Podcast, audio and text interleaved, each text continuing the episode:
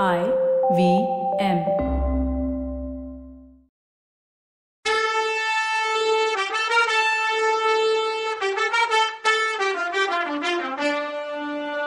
வணக்கங்க. நான் கவிதா பேசுறேன். வெல்கம் டு கதை பாட்காஸ்டின் பொன்னியின் செல்வன் இது எபிசோட் நம்பர் நூத்தி முப்பது சோழ நாடு மருதமும் முல்லையும் நெய்தலும் பாலையும் சேர்ந்ததுதான். மலையும் மலை சார்ந்த இடமும் குறிஞ்சின்னு சொல்லுவாங்க. அது மட்டும் சோழ நாட்டுல இல்ல. அதனால எங்கேருந்து இவ மலை மேல மோதிக்கிட்டான்னு சுந்தர சோழருக்கு டவுட் வர்றது நியாயம்தானே? இதெல்லாம் கேட்டுட்டு இருந்த வானதி முகத்துல ஒரு பல்பு எரிஞ்சுது. அவ ரெண்டு அடி முன்னாடி வந்து ஐயா எனக்கு ஒன்னு தோணுது சொல்லட்டுமான்னு கேட்டா. அடடே வானதி நீயும் இங்க இருக்கியா? இவ்ளோ நேரம் நான் உன்னை கவனிக்கலையே. இத்தனை நேரத்துக்கு அப்புறமும் நீ மயக்கம் போடாம இருக்கியா? ஆச்சரியம்தான் என்ன சொல்ல வந்தன்னு சொல்லுன்னாரு. இல்ல இந்த தேவி மலையில மோதிக்கிட்டேன்னு சொன்னாங்களே இந்த அரண்மனை தோட்டத்துல சிற்ப மண்டபம் ஒண்ணு இருக்குல்ல அதுக்குள்ள ராவணன் கையில தூக்கிட்டு இருக்க மாதிரி ஒரு சிலை இருக்கு. அதுல முட்டிட்டு இருப்பாங்களோன்னு சொன்னான். எல்லாருக்கும் பயங்கர ஆச்சரியம். எப்படி இவளுக்கு மட்டும் அது தோணுச்சுன்னு? அப்படியும் இருக்கலான்னாங்க குந்தவை ஒரு படி மேல போய் வானதிக்கு திருஷ்டி கழிச்சா கைய நெரிச்சு. எப்படி? எங்களுக்கு தோணானது உனக்கு மட்டும் தோணுச்சு அப்படின்னு கேட்டான். பூங்குழலிக்கு கோவம் வந்துச்சு. அவ அத்தை கிட்ட போய் ஏதோ சைகையில பேசினான் அப்புறம் வந்து ஆமா தேவி சிற்ப மண்டபத்துல உள்ள மலைதானா அந்த மண்டபத்தை நான் பார்த்திருந்தா எனக்கும் தெரிஞ்சிருக்கும்னா. அவ பங்குக்கு. சக்கரவர்த்தி மந்தாகினிய உத்து பார்த்துட்டு ம் வழி தெரியாம போய் முட்டிட்டு இருக்கா. எங்க போறதுக்காக வழி தேடினாலோ தெரியல. கடைசியில இங்க வந்து சேர்ந்திருக்கான்னாரு. அதுக்கு அனிருத்தர் உங்ககிட்ட வர்றதுக்கு தான் வழி தேடி இருக்காங்க நானே இவங்க கிட்ட சொல்லிட்டு இருந்தேன். இங்க வரைக்கும் வந்துட்டு உங்களை பார்க்காம போக மாட்டாங்க அப்படின்னு சொன்னார். நான் நம்பல பிரம்மராயரே. என்ன பார்க்க வர்றதுன்னா முன்னாடியே வந்திருக்க மாட்டாளா? இருபத்தஞ்சு வருஷம் வெயிட் பண்ணணுமா என்ன? இத்தனை நாள் கழிச்சு ஏன் வரணும்? ஏன் என்ன பேயா வந்து பயமுறுத்தணும். அது சரி. நான் இவ பேயா இருக்கான்னுல நினைச்சிட்டு இருக்கேன். ஆமா இவ பேய் மாதிரி தானே இலங்கை காட்டுல திரிஞ்சிட்டு இருந்தா? நான் நல்லா ஜம்முன்னு பந்தாவா அரண்மனையில இருந்தேன். யார் பேர்ல தப்பு சொல்றது? இவள மாதிரி உருவத்தை பார்த்து எத்தனை நாள் பயந்துருக்கேனா? யாருக்கு தெரியும்? இப்ப வந்த மாதிரி முன்னாடியே வந்து என்ன பார்த்துட்டு போனாலோ என்னவோ? நான் பிசாசுன்னு நினைச்சிட்டு இருந்தேன்னாரு சக்கரவர்த்தி. திடீர்னு முதல் மந்திரி நீங்க ஏதோ தப்பு பண்ணிட்டேன்னு சொன்னீங்களே என்னது அதுன்னு கேட்டாரு சக்கரவர்த்தி. இது என்ன பிரபு? குத்தவாளி கிட்டேயே என்ன தப்புன்னு கேட்டா? அப்படின்னு இழுத்தாரு அவரு. அப்புறம் யார்கிட்ட கேக்குறது? அது சரி இவ கடல்ல விழுந்து செத்துட்டதா சொன்னது நீங்க தானே அதுவும் இருபத்தஞ்சு வருஷமா. நானும் அதை நம்பிட்டு இருந்தேன் அது பயங்கரமான தப்பு தான் அப்படின்னாரு சக்கரவர்த்தி. அதுக்கு அனிருத்தர் அது என்னோட தப்பு மட்டும் இல்ல மந்தாகினி தேவியோட தப்பும் தான் அவங்க தான் உங்ககிட்ட உண்மையை சொல்ல வேணான்னு சொல்லி என்கிட்ட சத்தியம் வாங்கிக்கிட்டாங்க. இல்லனா உயிரையே விட்டுருவேன்னாங்க. வேணும்னா அவங்க கிட்ட நீங்களே விசாரிச்சுக்கோங்கன்னு சொன்னாரு. அதுக்கு சக்கரவர்த்தி பழைய குருடி கதவை தரடிங்கிறது மாதிரி ஏன் கேட்கணும் எனக்கு தான் தெரியுமே. எல்லாரும் சேர்ந்து எனக்கு எதிரா சதி பண்றீங்கன்னு அப்படின்னாரு. நான் செஞ்ச தப்புக்கு மன்னிப்பே கிடையாதுதான். ஆனாலும் பல வருஷமா என் மனசுல இருந்த பாரம் இப்ப குறைஞ்சிடுச்சு. இனிமே எனக்கு பை சொல்லிடுங்க. நான் ஸ்ரீரங்கம் போய் ஸ்ரீரங்கநாதருக்கு சேவை பண்ணி என் மிச்ச வாழ்நாள் எல்லாம் கழிக்க போறேன்னு சொன்னாரு அனிருத்தர். அதுக்கு சக்கரவர்த்தி நல்லா இருக்கே. நீங்க பண்றதெல்லாம் பண்ணிட்டு போயிடுவீங்களா? அதனால எவ்வளோ கன்ஃபியூஷன்ஸ் இப்போ இருக்கு? அதெல்லாம் தீர்த்து வைக்காம நீங்க பாட்டுக்கு ரங்கநாதருக்கு சேவை செய்ய போறேன்றீங்க? அப்படின்னாரு. சொல்லிட்டு குந்தவை கிட்ட அம்மாடி நான் கொஞ்சம் அரசாங்க விஷயமா பேசணும். நீங்கெல்லாம் கொஞ்சம் அந்த பக்கம் போங்க. போகும்போது இதையும் கொஞ்சம் கூட்டிட்டு போங்க அப்படின்னு மந்தாகினிய பார்த்து சொன்னாரு. உங்க அம்மா மட்டும் இங்க இருக்கட்டும்னாரு. அவர் இதையும்னு ஊமராணிய தான் மென்ஷன் பண்ணாரு. அதுல இருந்து அவர் அவளை மனுஷியா கூட மதிக்காதது தெரிஞ்சது. இத கேட்ட குந்தவை மூஞ்சி சுருங்கின மாதிரி ஆயிடுச்சு. அவ உணர்ச்சிய வெளியிலேயே காட்டிட்டா. அத பார்த்த சக்கரவர்த்தி ஆமா இவ முட்டிக்கிட்டது சிற்ப மண்டப கைலாச மலைதானான்னு தெரிஞ்சுக்கிறது நல்லது. அவளை கூட்டிட்டு போய் செக் பண்ணிடுங்க. இவ இங்க நிக்கிறத என்னால என்னவோ சகிச்சுக்க முடியலன்னாரு. குந்தவை கொஞ்சம் ஏமாற்றத்தோட மந்தாகினிய கைய புடிச்சுக்கிட்டு கூட்டிட்டு கிளம்பினான் அப்போ வானமாதேவி குந்தவை பக்கத்துல வந்து அம்மாடி இவங்கள பாக்குறப்போ அப்படிதானே இருக்காங்க. அப்பா கிட்ட கோச்சிட்டு என்ன புண்ணியம்?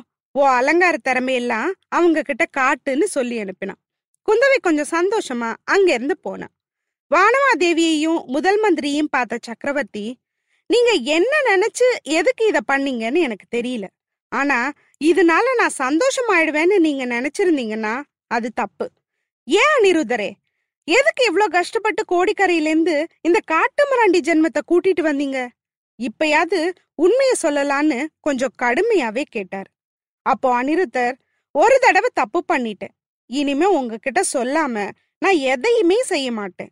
உண்மையா நடந்தது என்னன்னு உங்களுக்கு தெரியணும்னு தான் இவ்ளோ கஷ்டப்பட்டு மந்தாகினி தேவிய கூட்டிட்டு வந்தேன். இவ்ளோ நாளா நீங்க கடல்ல விழுந்து இறந்துட்டதா நினைச்சு வேதனைப்பட்டு இருந்தீங்க. நான் கூட நீங்க அதை மறந்திருப்பீங்கன்னு நினைச்சிட்டு இருந்தேன். ஆனா நீங்க தூக்கத்துல கூட அலர்னதா மகாராணி சொன்னாங்க. உங்களை விட இவங்க அதிகமா துக்கப்பட்டாங்க.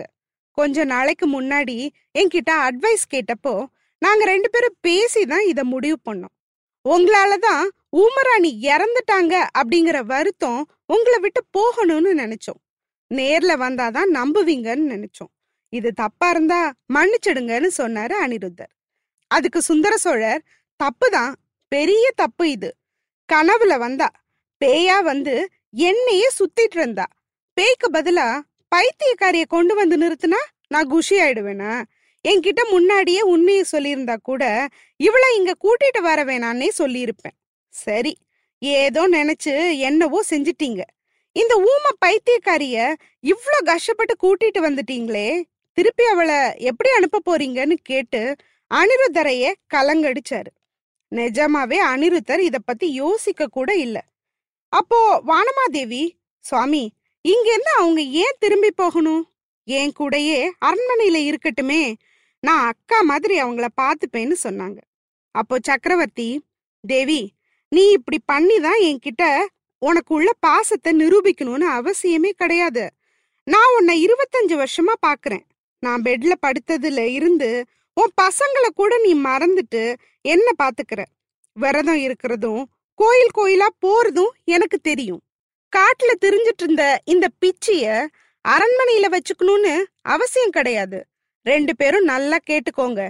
எப்பயோ ஒரு டைம்ல மனுஷங்களே இல்லாத தீவுல தனியா இருந்தப்போ அவளை பார்த்தேன். அந்த நேரம் அவகிட்ட பாசம் வச்சதும் என்னவோ உண்மைதான் மறுக்கல. அதனாலயே நான் இன்னும் அவளையே நினைச்சிட்டு ஏங்கிட்டு இருக்கிறதா நீங்க நினைச்சா அது தப்பு. அப்போ அவ மேல காதலோ பிரியமோ வச்சதுக்கு எத்தனையோ ரீசன் இருந்தது. ஆனா அது எல்லாமே சுத்தமா மாறி அருவருப்பும் வெறுப்புமா இந்த இருபத்தஞ்சு வருஷத்துல உருமாறிடுச்சு. இவ கனவுலையும் நிஜத்திலையும் என்ன அவ்ளோ கஷ்டப்படுத்திட்டு இப்போ என் அரண்மனையிலே இருக்காங்கிறத என்னால சகிச்சுக்கவே முடியல. இவளை இங்கேருந்து முதல்ல அனுப்பிட்டு வேற வேலை பாருங்க. இவளை பேயின்னு நினைச்சுதான் விளக்க விட்டு எரிஞ்சேன். உயிரோட இருக்கவன்னு தெரிஞ்சா என்ன பண்ணிருப்பேனோ தெரியாதுன்னாரு. இந்த மாதிரி அவர் வெறுப்போட பேசினதை கேட்டு ரெண்டு பேரும் கொஞ்சம் கலங்கி தான் போனாங்க. அனிருத்தர் சரி நம்ம செஞ்ச தப்ப பத்தி ஏதோ பேச போறாருன்னு நினைச்சாரு. மகாராணி இன்னும் ஒரு படி மேல போய் நாம செஞ்சதை சொல்லி பாராட்ட போறான்னு பூரிப்போட வெயிட் பண்ணிட்டு இருந்தா அவர் இதெல்லாம் நல்லால பாத்துக்கோங்கன்னு ஒரே போட போட்டார். ரெண்டு பேருக்குமே அவர் பேசினப்புறம் கொஞ்சம் கோபம் வந்தது நிஜம். நமக்கே வருதே. ஆனா இதோட நிறுத்தல அவர்.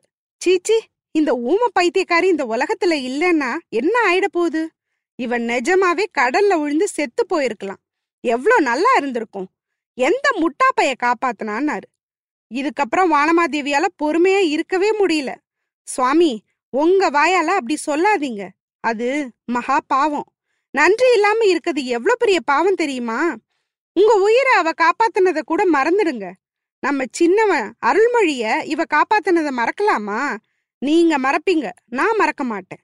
ஜென்மா ஜென்மத்துக்கும் நான் அவங்களுக்கு நன்றி கடன் பட்டிருக்கேன்னாங்க. அதுக்கு சுந்தர சோழர் தேவி அந்த கதையை மறுபடியுமா சொல்றேன்னு ஏதோ சொல்ல வரும்போது மகாராணி குறுக்க வந்து கதையெல்லாம் இல்ல. அருள்மொழியை என்கிட்ட சொன்னான். காவிரி வெள்ளத்திலிருந்து காப்பாத்தினவ தான் இலங்கை தீவுலையும் பல தடவை காப்பாத்தினான்னு சொன்னான். நல்ல வேளை அவன் நாகப்பட்டினம் வந்து நல்லா இருக்கான். அவனை அழைச்சிட்டு வர சொல்லி நீங்களே கேட்டு தெரிஞ்சுக்கோங்கன்னு சொன்னாங்க. அதுக்கு சக்கரவர்த்தி ஆமா ஆமா நாகப்பட்டினத்துல தான் இருக்கான். ஆனா நல்லா இருக்கானான்னு தெரியாது. நேத்து அடிச்ச புயல்ல அவனுக்கு என்ன ஆச்சோ? என் மனசுல நிம்மதியே இல்ல முதல் மந்திரி. ஏதோ ஒரு ஆபத்து என் வம்சத்துக்கு காத்துட்டு இருக்குன்னு என் உள் மனசு சொல்லிட்டே இருக்கு. இந்த நேரத்துல இந்த ஊமபுச்சி வந்திருக்கிறது வேற அபசகுணமா படுதுன்னாரு. பொறுமை இல்லாம ஆயிட்டாங்க மகாராணி. சுவாமி அவங்க இங்க வந்திருக்கிறது அபசகுணமே இல்ல. நல்ல சகுனம். நம்ம வம்சத்தையே காப்பாத்துறவங்க அவங்க. தினமும் நான் கும்பிடுற துர்கா பரமேஸ்வரி தான் எனக்கு அருள் புரிஞ்சு அவங்கள இங்க அனுப்பியிருக்கான்னாங்க. அதுக்கு சுந்தர சோழர் ஆமா இவ வேற துர்கா பரமேஸ்வரி அனுப்பியிருக்காளாம். சனீஸ்வரன் தான் அனுப்பியிருக்கான் அவளை. அவளை போக சொல்லுங்க. உங்களால முடியலன்னா நான் சொல்றேன்னாரு. தயவு செஞ்சு எனக்காக இதுக்கு ஓகே சொல்லுங்க. அருள்மொழி இங்க வந்து சேர்ற வரைக்கும் அவங்க இங்க இருக்கட்டும் நாங்க வானமாதேவி. இத சொல்லிட்டு அவர் காலை தொட்டு கும்பிட்டாங்க. அனிருத்தரே கேட்டிங்களா? வெளுத்ததெல்லாம் பாலுன்னு நினைக்கிறா இவ. இப்படி ஒரு அப்பாவியா இருப்பாளா உலகத்துல? கடவுளே. இவ என்கிட்ட எதையும் எப்பவும் கேட்டதே இல்ல. இத போய் இப்ப கேக்குறா பாருங்க. என்னால நோ சொல்லவும் முடியல. ஆனா ஊமை பிச்சு இங்க இருக்கத ஒவ்வொரு நிமிஷமும் எனக்கு நரக வேதனையா இருக்கு. அதனால அருள்மொழிய நாகப்பட்டினத்துல இருந்து அழைச்சிட்டு வர ஏற்பாடு பண்ணுங்கன்னாரு. செய்யறேன்னாரு முதல் மந்திரி. யானைப்படை குதிரைப்படையெல்லாம் அனுப்பி வெளிப்படையா வர சொல்லலாமா இல்லையா அப்படின்னு கேட்டாரு.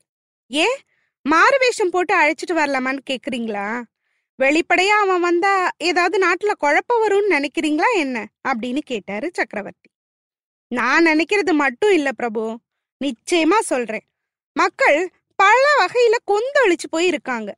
ஏதோ ஒரு காரணம் கிடைச்சா போதும். கலகம் வெடிச்சிடும். பழுவேட்டரையர்களோ மதுராந்தகரோ என்ன ஆவாங்கன்னு தெரியாதுன்னு சொன்னாரு அனிருத்தர். இது என்ன பேச்சு முதல் மந்திரி? குடிமக்கள் கலகம் பண்ணா சைன்யம் என்ன பண்ணுதுன்னு கேட்டாரு சக்கரவர்த்தி. ராணுவமா அவங்க கிட்டதான் கொந்தளிப்பு கூடவே இருக்கு. மக்களாவது வீதியில நின்னு சத்தம் போட்டு ரெண்டு வார்த்தை பேசிட்டு அடங்கிடுவாங்க. சேனா வீரர்கள் என்ன பண்ணுவாங்க தெரியுமா? தஞ்சாவூர் கோட்டையே சின்ன பின்னமாக்கி பழுவேட்டரையர்கள் மதுராந்தகர் எல்லாரையும் புடிச்சு உள்ள போட்டுட்டு வீராதி வீரர் அருள்மொழிவர்மரை சிம்மாசனத்துல ஏத்தி உட்கார வச்சுட்டு தான் மறுவேளை பாப்பாங்கன்னாரு முதல் மந்திரி. அதுதானே நமக்கும் வேணும். ரைட்டு. நம்ம அருள்மொழி அரசாளனும் அதுக்கு அவர் வெளிப்படையா மக்களுக்கு தெரியற மாதிரியே வரட்டும். அப்பதான் டக்குன்னு எல்லாரையும் ஓரம் கட்டிட்டு அரச பதவியில உட்கார வச்சிடுவாங்க. இதுக்கு குந்தவை ஒத்துப்பாளா? அவ சொன்னா தானே நம்மாளு கேப்பாரு. ஹம் அவ என்ன சொல்லுவாளோ? ஒருவேளை ரவிதாசன் கோ சுந்தர சோழரை போட்டு தள்ளிட்டா அவர் வந்துதானே ஆகணும் அரசால? சேச்சே தப்பு தப்பு. ஊமராணிய பிடிக்காம பேசினாருங்கிறதுக்காக அவரை சாகெல்லாம் விடக்கூடாது. சரி என்ன நடக்குதுன்னு அடுத்த எபிசோட்ல பார்க்கலாம் அது வரைக்கும் நன்றி வணக்கம்.